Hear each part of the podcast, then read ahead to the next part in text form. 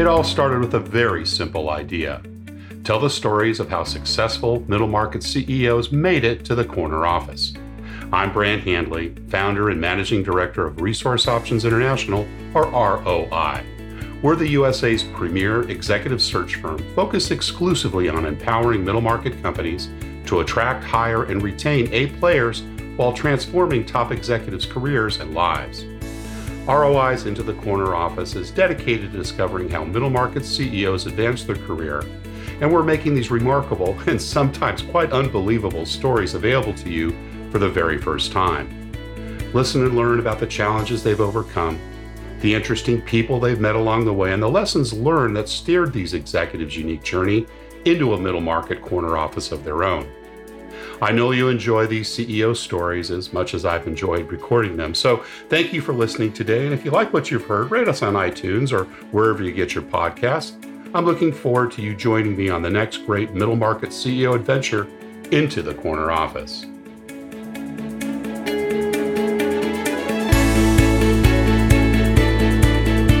My guest today is CEO Ralph Taylor. Ralph is Chief Executive Officer at Sysmex America and is responsible for the day to day management and strategy for the entire region. Prior to joining Sysmex, Ralph served as Vice President of Cellular Analysis Strategic Marketing at Beckman Coulter, formerly the Coulter Corporation, where he worked for 19 years. He holds a graduate management degree from the University of Greenwich and an undergraduate degree in medical laboratory sciences from Paddington College, both in London. Ralph Taylor, welcome into the corner office. Thank you, Brant. Glad to be here. Uh, wonderful to have you here, and uh, great that we could hear a little bit about your journey. Uh, gosh, it's uh, uh, been very interesting reading your bio and getting to know a little bit about you. What we like to do is kind of start a little bit about uh, the early years of each CEO. You know, tell us a little bit about where you grew up and and where your, what your early family life was like. Yeah, I you will most likely detect from my my accent. I actually am English by birth. Um, I grew up in the Greater London suburbs in an area uh, or a county called Essex, and the town I grew up in uh, was Romford in Essex.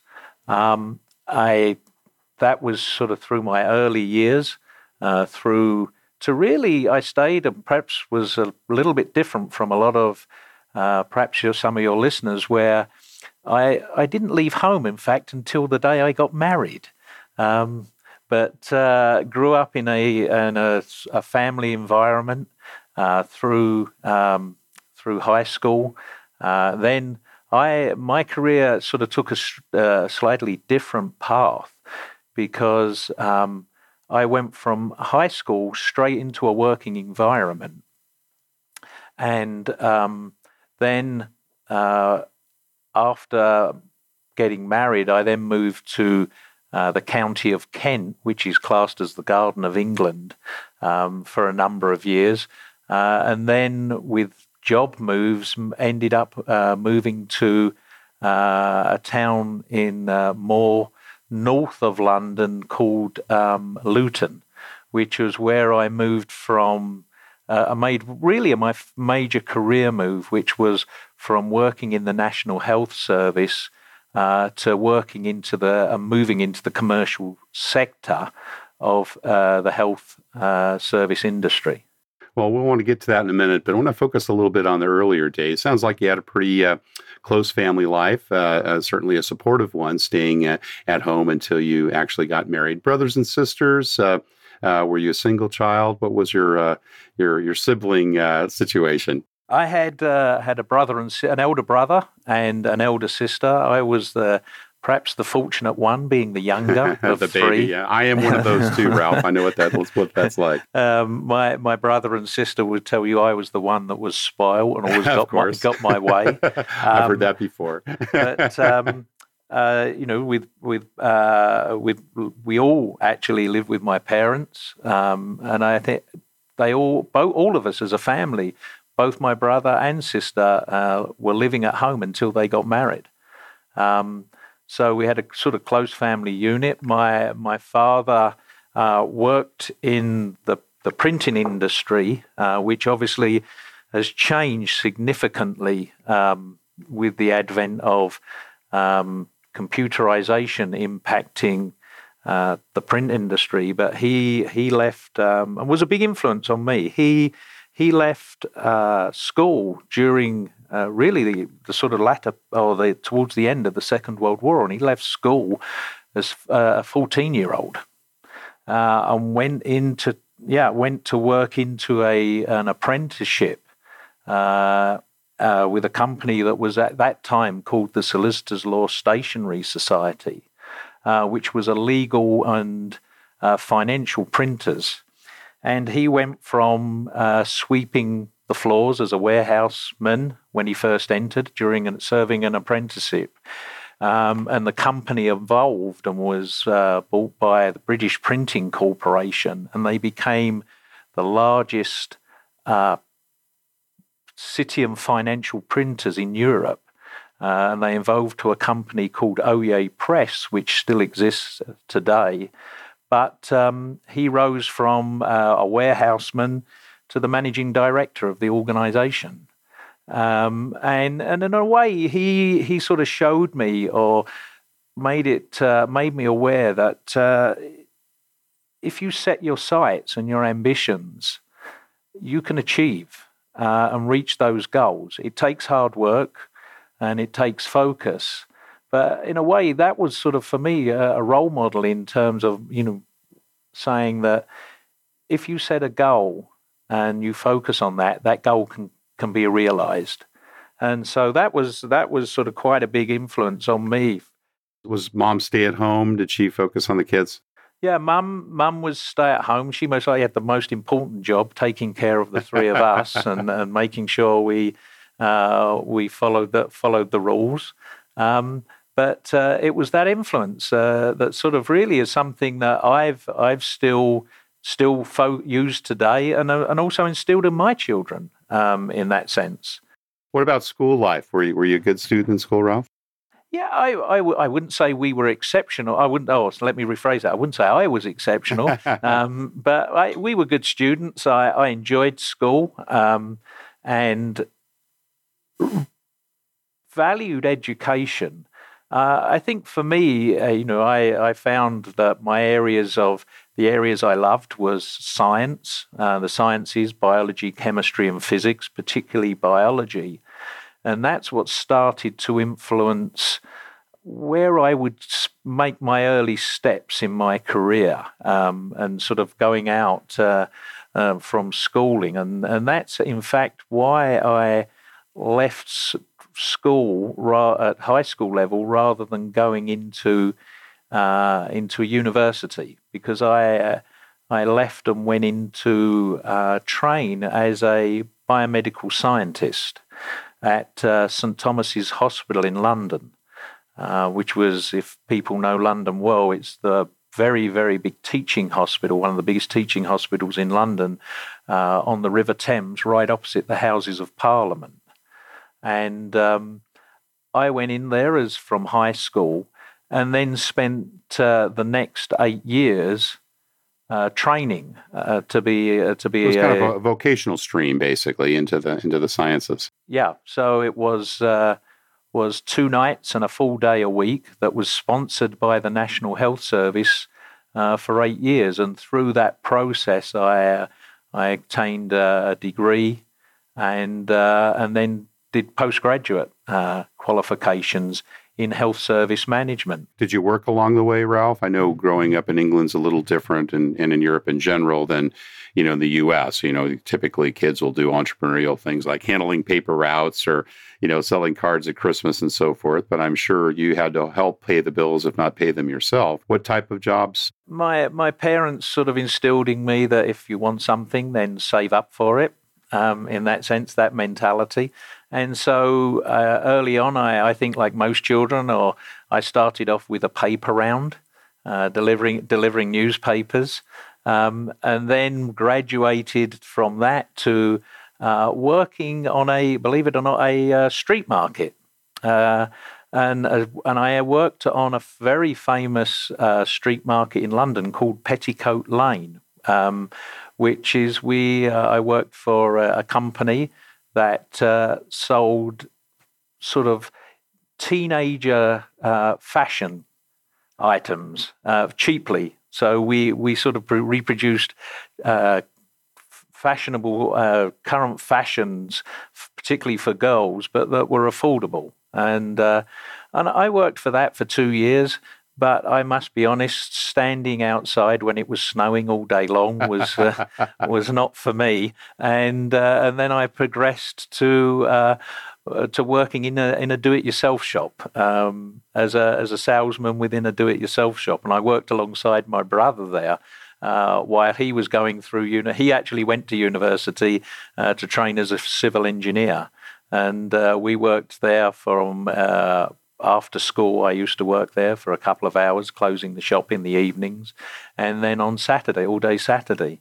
But uh, it was something that for me again was it was part of something that you know my parents instilled in me that uh, if you want things and you, you set your goals for for uh, for things, you know you have to work for them, and and I had to work for things and save for them. If I you know I um, like like many youngsters, I had a dream of being a rock star, and I wanted wanted to buy an electric guitar and and become a famous rock star.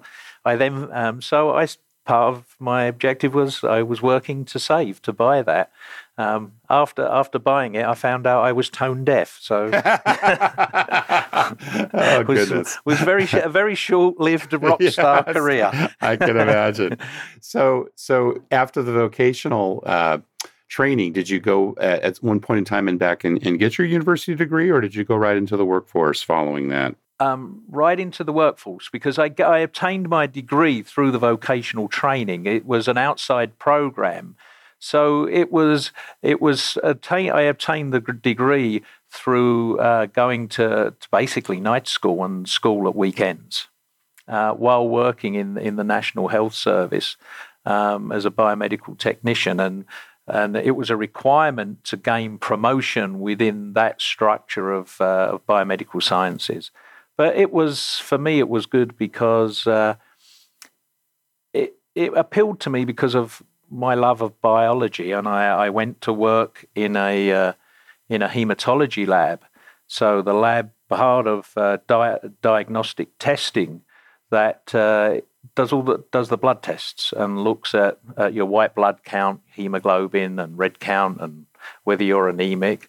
And um, it was an area I I, I found fascinating. Um, the study of blood and its impact on the human body and the diseases related uh, to uh, to the body through uh, things like leukemia and things like that, uh, and meeting patients and working with patients. I, I love doing, um, and uh, it was I had a fabulous time, and my career today, you know, is still related to that industry and it allows me to go back into laboratories, and and, and it's a great opportunity for me to go back. Um, and and still see how people practice hematology uh, laboratory work. It's changed greatly from when when I was in the laboratory, but uh, it, it's great, and I still enjoy it. I still love looking at a blood film and looking at blood cells and counting blood cells. When did you move into leadership responsibilities? Uh, it first started when I was working working in laboratories. Uh, after I gained my first degree, um, it allowed me to be promoted to a senior laboratory um, medical laboratory technician, and that gave me the responsibility, more supervise. I would class it as sort of supervisory uh, responsibilities of an area of the laboratory, and there I would be in. Uh, take on supervisory responsibilities for five or six medical laboratory technicians and uh, basically working through how we would manage all the testing that was coming in uh, that day uh, through through the hospital and all of the outpatient services. And obviously we had uh, t- turnaround times we had to commit to for particularly areas like the intensive care unit to make sure their results were getting back on time so uh, started to to take uh, sort of that supervisory stroke managerial responsibilities there of uh, managing a, a, team of five to six people. And that was as a, as a sort of an 18, 19 year old. Wow, very young. What were some of the earliest uh, leadership lessons you learned from that job? Um, I, uh, for me, my, I think my my first uh, uh, lesson was that um, learning how people respond to your actions and how they mirror your actions.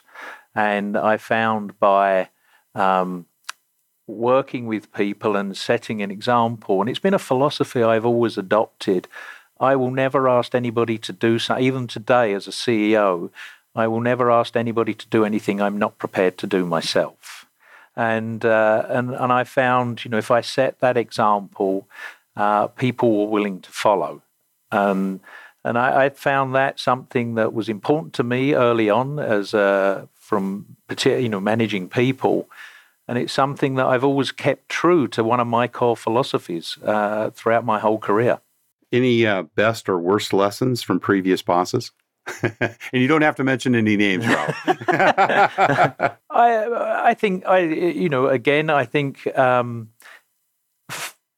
as opposed to way I the one of the things I have learned is that you know the biggest variable within any level of management are people, um, and you have to treat people differently.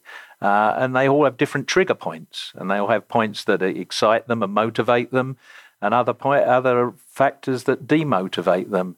And um, I think one of the things I've learned the, uh, was the most from from previous managers was that um, intimidation doesn't always work to get people people going. Uh, and get people motivated to do things. I have found it very, and it's again a, a, lesson that I've adopted and an approach I use. Where did you have former bosses like that, Ralph, that tried to intimidate by or try to lead you by intimidation? Yes, yes. Um, and and for me, I found that that was more of a negative switch than a positive switch in terms of motivation. And found, I found that I didn't react to it. Um, in fact, uh, it, it, was uh, my approach to it was uh, I would wait till things had calmed down and then have a more meaningful discussion on what was required and what we were looking to achieve. Um, so I felt that uh, that's one of the one of the practices I, I learned from um, a bad a sort of bad manager. Also, the fact of uh, planning and lack of, uh, how key planning is to being successful.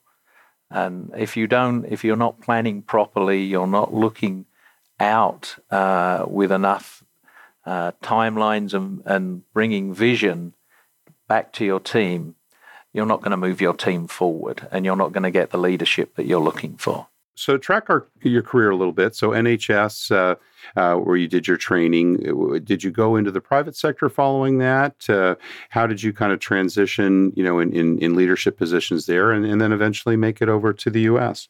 Yeah, no, I, I after getting various promotions within the National Health Service, I applied for what at that time was the high uh, the highest level a medical laboratory scientist could uh, ch- achieve within the, the national healthcare uh, structure, which was to be the manager of all of the diagnostic labs. Um, at that time, I was 29, and and so I, I I applied for the position. Um, I didn't get that the particular position I applied for, and but I was fortunate enough to be able to know two of the interview panel. And I asked them for direct feedback and said, "Where where did I go wrong?" And they said, "The feedback I got was you you actually interviewed very very well, and you were a very strong candidate. The thing that worked against you was the point that you just raised was my age. You're too young." And they said, "You're too young. You're going to be managing people that are 50 and 55." And there was a concern that that would be a problem in in the in the labs. So that gave me a, a sort of pause for thought, and I began to question. You know, do at twenty nine could I could I go further? Uh, how would my career look uh, for the next 25 yeah 20, 20 25 you know 25 30 years so I started to think about different options that may be open to me. And at that time, uh, a company called uh, Coulter Electronics, which was the world leader in blood cell counting, contacted me and said, We have a position in our organization that we'd like you to consider. And they were a privately held uh, privately held American right? company. Uh, oh, American company. Yeah, privately held American company, and they were the world leader in blood cell counting. They actually created uh, was the company was run by two brothers, the the Coulter brothers, Wallace and Joe Coulter, and Wallace Coulter founded a principle called the uh, the Coulter Principle. Um, and it really founded an industry on, and revolutionized uh, hematology blood cell counting um, in in hospitals.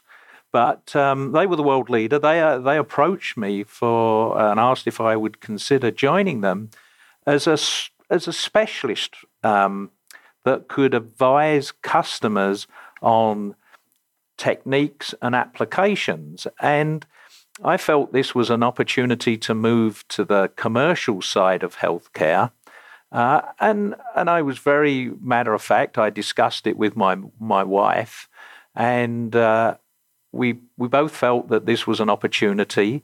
And if it didn't work out, I could always fall back on my career as a medical laboratory technician and go back into the health service. So after discussions with my wife, um, we felt that it was worth taking that that chance and that opportunity. So I, I joined uh, the uh, Coulter Electronics, which was part of Coulter Corporation here in the US. It was a wholly owned subsidiary of the Coulter Corporation of America. And I worked in uh, for them as an applications specialist. Did you move to the U.S. at that time, or, or? no? That was when I, I made the move to Luton, uh, where their their offices were. They all, the uh, the operation based in in the United Kingdom was responsible for all of Europe uh, through really as far as, the, as China uh, in terms of its operation. And um, I worked for them and moved into a marketing position and worked in their marketing position. And then I then I eventually moved into, still based out of the United Kingdom, uh, managing all of their distributor relations uh, in Scandinavia. So I was looking after Sweden, uh, Norway, Denmark, and Finland as a, as a territory. And, and that was an interesting time to, to travel into Scandinavia and work closely with, with distributors and make sure that they were driving um, the, the to business, uh, making sure that the Coulter products were top of mind with their organization, their sales force. And I was then, while I was managing that, I was asked if I would take over the uh, territories for the uh, the Mediterranean territory, and I was offered a move to to go to live in Athens in Greece and manage all of the Greek islands and all of the islands down the Mediterranean, which uh, from a, a lifestyle perspective, that sounded was, very attractive. was most likely it was was very attractive, and and, and my wife, 30s. yeah, and, and my wife was very supportive of a a move, um, and a move, we always had discussed we'd like to go and live in a, and work in another country and see whether it was something we could do. Uh, and we were we were following that process, and and then I got a literally a call from the Coulter Corporation and was asked uh, whether I'd consider moving to Florida, uh, Miami, Florida, and come to the corporate head office. And it was it was strange because I went home that evening and I said to I said to my wife, "Oh, I got a call from the head office today, and they asked whether I'd be interested to come and work in in the US." And I, I said to them, I said to my wife, it's most likely one of those sort of calls where people are just sounding you out and nothing will happen from it. I went into the office the next day where there was an email waiting for me uh, that said, there's, there's a ticket for you. Um, can you fly out on Saturday to meet with us? And, and so I went back to my wife that night and said, I, you know, that call I had, which I didn't take too seriously. well, actually, it's quite serious. They've uh, they've asked me to go to, to, to Florida on, on Saturday. And I, I, came out to Florida. We spoke about the opportunity. It was again in marketing, uh, supporting all of the existing products uh, for hematology from the Coulter uh, Corporation. And I felt that uh, the opportunity of moving to a corporate head office from a career perspective, perspective would open many avenues for me, far more than being a territory manager based in in uh, in, in the Greek islands. So I, I, just felt this was a much stronger career move, uh, and also coming to Florida for someone from the United Kingdom. We'd we'd visited the land of eternal sunshine. Yeah, it's an eternal sunshine. We'd visited Disney World as a family. So uh, we sort of knew what we were walking into, and also we, language was going to be much easier. We still, uh, you know, there's the old saying of two countries separated by a common language. But from a language perspective, and we felt for our children, uh, the integration uh, and putting them in schools and everything else would be uh, would be a much easier transition. And and it, it was a it was a, not a, an easy decision to to move to America. Um, uh, you, you, know, from a close family unit, one of the things we I'd always been brought up with was uh, from uh, philosophy of my father was that family comes first. Um, and you know the cro- close uh, unit of a family is very important. But um, my my both my parents were incredibly supportive and thought it was a great opportunity, uh, and felt uh, that you know the decision we'd made uh, to move to the US was the right decision. And um, we we it was the most likely one of the toughest days of my life was when I walked into Heathrow Airport with a one way ticket. Uh, for my wife and two children, and, and sort of, you know, you sort of check in, and there and there's no return flight in front of you, and it was like this is real. We're we're doing this. We're going. But well, it sounds uh, like no looking back. You've you've been in the states since then, from what I gather. Yeah, we moved over in 1996. Uh, the move was incredibly easy. Um, for the whole family, and um, and never looked back uh, in that sense. And and we've loved. Now, was was was Sysmex your first uh, CEO position, or were you in a CEO role prior to? No, uh... within the Coulter the Coulter Corporation, I rose to the position. They Coulter Corporation. I was here for they were privately owned, and I was here with them uh, for two years, and then they were acquired by uh, a company called uh, Beckman, which were uh, another diagnostics company uh, based on the West Coast that made uh, clinical chemistry analyzers. And a gentleman called Arnold O. Beckman is very famous because he invented the pH meter. Uh, he actually invented it for his friend who wanted to test the acidity of uh, lemons and oranges uh, for the citrus industry. But he created this whole um, business, family owned independent business um, in in on the west coast, and they acquired the Coulter Corporation, where the two Coulter brothers became elderly and ill, and one of them passed away. But uh, to form a company called Beckman Coulter, which uh, now is now owned by Danaher Corporation. But um, I, I, I got to the level of uh, vice president of strategic marketing for their cellular analysis division. So my job was running a team of of people, um, primarily marketing people, uh, product management, but building all of the uh, five and 10 year plans for the cell analysis business globally. And so looking at where we needed to be as a company, where we felt the, uh, the lab testing business was moving and where we ne- how we needed to meet those needs five and 10 years out and uh, it was a great, great time. It afforded me many opportunities, and one of the things I've been very lucky at, with with both companies was the ability to travel uh, all over the world and and see and travel to many countries I never dreamed I'd ever visit. Um, so that and then been, did you rise? Did you rise to the executive suite in that organization? Yes, I was in in in uh, in the cell analysis division. Was in the executive suite there, and Sysmex uh, was the is, was at that time uh, the major competitor of, of Beckman Coulter uh, in the in the particularly in the hematology field, and uh, the uh, C, current then CEO of of Sysmex America, who had also uh, moved over from the United Kingdom, had contacted me on a number of occasions and said, You should come and join Sysmex. And I kept saying, No, I'm very happy where I am. And then one, one day he phoned me up, uh, a gentleman called John Kershaw, and said, I don't want you to say anything. Will you come and meet me for dinner? And I said, yeah, sure. We'd, we'd been, you know, England's a small, small country the size of Florida. So we'd known each other. And in the industry, you would stop and have a coffee with them and run into each other. Yeah, and talk about trends and things that were happening. And he um, he said to me, "Will you?" He said, "You've you've declined coming to Sysmex before. I have an opportunity that I really want you to come and do for us, um, and I'd like you to think about it. And it's all about timing. And I felt it was perhaps time. I felt that I had." Uh, reached a point within the Beckman Coulter organization where I, I wasn't going to move any further. Um, and I also felt that uh, they'd changed some of their focus for in the area of the business that I was working in.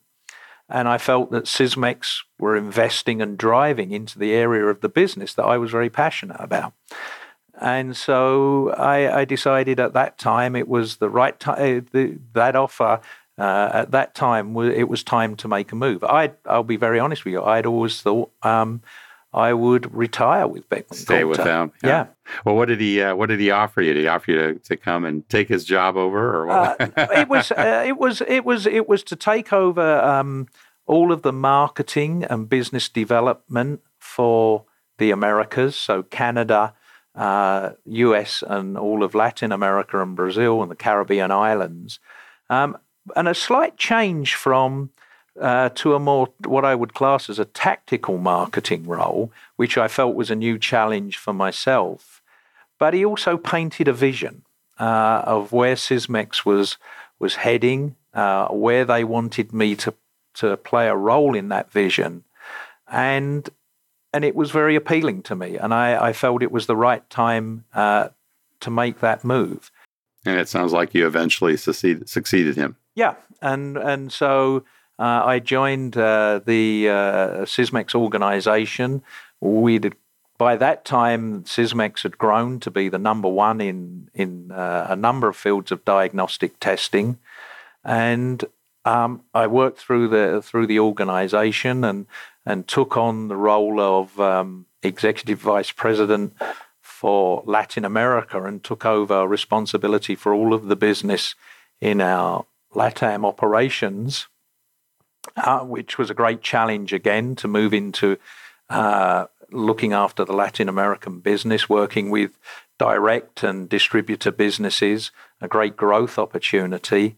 And then um, John had, was making a move to a, a, role within the corporate head offices uh, over in Kobe, Japan. So uh, the, the corporation asked me whether I would uh, be uh, interested in being considered for the CEO position, and uh, and it was obviously, you know, the goal I'd set out to be, and and where my focus was.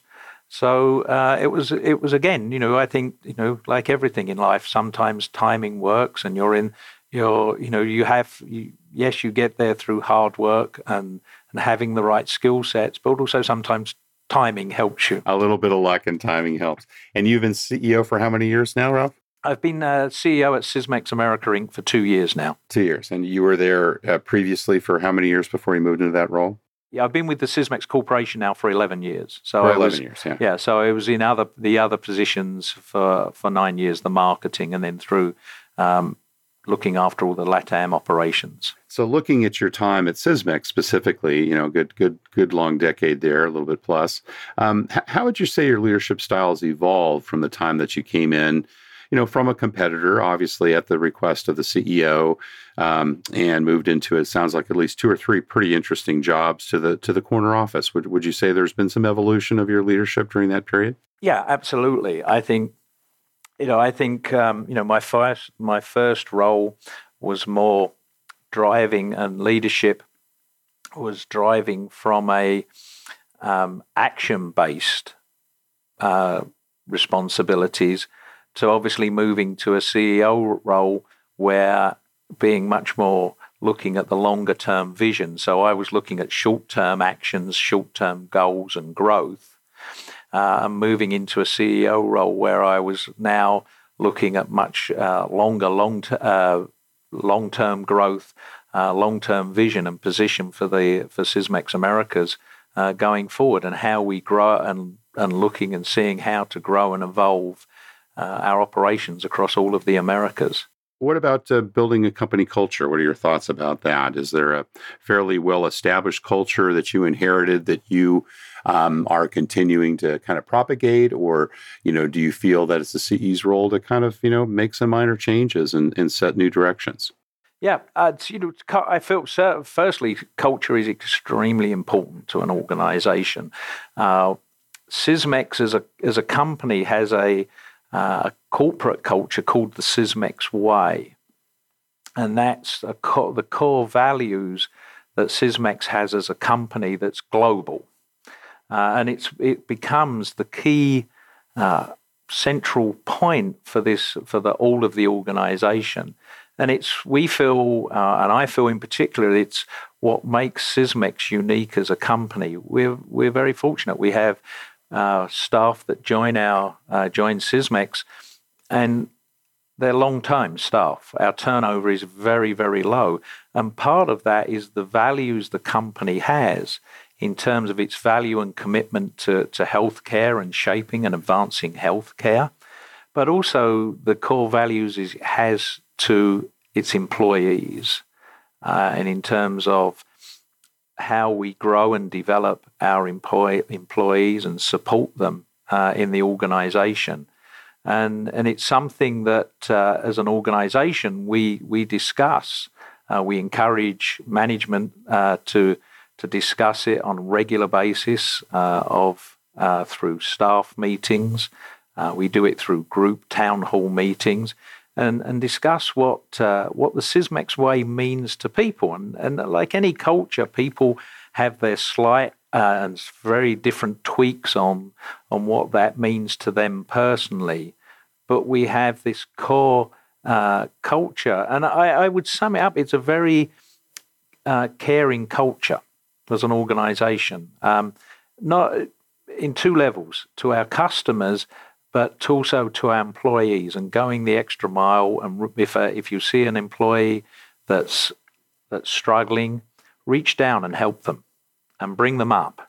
It's um, the values uh, that are instilled in our employees is uh, that you should be, if you if you want to um, grow and, and develop in the organisation, that's one of the one of the core values we look for is how people go that extra mile uh, and support the, the not only customers but also everybody within the organization. Well, I like that high investment in people. Again, you know the business I'm in with recruiting, and uh, I'll tell you the value that we add isn't so much finding the people that have the resume depth. It's it's those folks that really do fit the culture. It's it's just so important. Um, you know, any recruiter can probably find a hundred, if not a thousand, resumes that may match a, certain job spec, but really understanding what goes on on the inside. And and to that point, um, you know, if you only had a few minutes to interview someone, what what, what kind of questions do you ask them? If uh, let's say it's not so much a direct report, but maybe somebody deeper in your organization when I when we look at, when I'm looking for someone, one of the key, obviously, to get to the interviews level, I make the assumption, uh, you know, I'll make an assumption that they've got the core skills and, and requisites to fill the position. So I'm looking for how the the person fits within the organisation, and they are right a right fit for Sysmex uh, as a company. And so I, I always ask every every person I've ever interviewed, uh, and it stemmed from a question someone asked me, so I won't take credit for it. but I always ask them that if there's after I've interviewed them, if there's only one thing I remember from the whole interview, what would that one thing be? What was the one thing that you would uh, want me to remember you about remember about that person? And it, it's it's it's very telling how because um, in, in a way it's I, I, I'm allowing someone to give them sort of like a four minute elevator yeah the four minute elevator speech on on uh, what that how they perceive themselves as a person. Because uh, I always state, and I don't don't tell me you're the right person for the job. Um, you know, what's that one thing you want me to remember about, like Brant as an individual? What are some of the best answers you've received on that? That's a great question. You, I, have had I had a, no, a, number of very good ones. One of the ones uh, I liked personally the most is uh, that someone came back to me and talked about how, and they picked up where, and I, uh, you know, I gave them credit because they picked up what I was looking for. They talked about how they would fit into the organization and how they felt that they were the right fit for Sysmex on a personal level. So very quickly they picked up what I was looking for and responded back and sort of sold themselves in terms of not only do I have the skill sets, I've got all of the right um, attributes and have the same core values as your company. And, and that was is one of the key areas. You, people come back with you know uh, things like you know I have integrity, um, you know hard work. It, those are the sort of things you expect. Those are the givens. The yeah, givens. Yeah. It, it's where someone really picks up and taps into the core values and how they align with the core values of, as Sysmex of a company. It also shows to me that they've done done research on the company and its core values and, and, and sort of managed to find out about the Sysmex way and what it stands for and what it means to, to us as a company. Well, Ralph Taylor, you've been very generous with your time. We, we do have one last question for you that we ask all our CEOs. And, you know, we've got a lot of folks that are listening to this uh, that, uh, you know, are planning the, their own plot as it relates to their career. And many of them may be a decade or two behind you. You know, what career and life advice would you give to someone who, who's got their own eyes on the corner office? My, my first advice and it uh, would be never be afraid to make, it's a cliche, but never be afraid to make a mistake Secondly, never believe that you know it all. And thirdly, um, and I've been very fortunate in my career, I've managed to work with some very, very talented people that have helped me grow and develop as an individual uh, and also helped me in my role be very successful uh, in the role I've taken. And I think that goes to also as you're working through your management teams. Uh, today at Sysmex, I am very fortunate to have a tremendous management team that work with me. Uh, and I use that word very carefully. I never say for me. Um, and that's another important important part of it. I don't see myself as a CEO as being um, any different to anybody else in the organization. It goes all the way back to the statement I made very early on. I wouldn't ask someone to do something I wouldn't be prepared to do myself. But you know, working very closely with uh, with people, uh, understanding them, and also uh, try to take a lesson and make every. I always ask myself the question, and again, you know, people say that you know it's a cliche, but I do find it valuable every day on the drive home, I ask myself, what could I have done better today? Like that. Uh, you know, it's a bit of a cliche, but it's it's it's a good point. I try and try and take. Sometimes a, the simplest questions are these are the best. Yeah, just a sort of quick, le- you know, quick lesson of what could I have done better? What did I learn today? Ralph Taylor, thank you so much in sharing your journey into the corner office. Thank you. Thank you for listening to Into the Corner Office with Brant Hanley. We hope you enjoyed hearing our guest CEO story as much as we did. If you want to hear more CEOs reveal their journey into the corner office, please subscribe via iTunes and tell your friends and colleagues. For more information about Brant, Resource Options International, and the mighty middle market, visit www.go4roi.com. We look forward to having you join us for our next episode.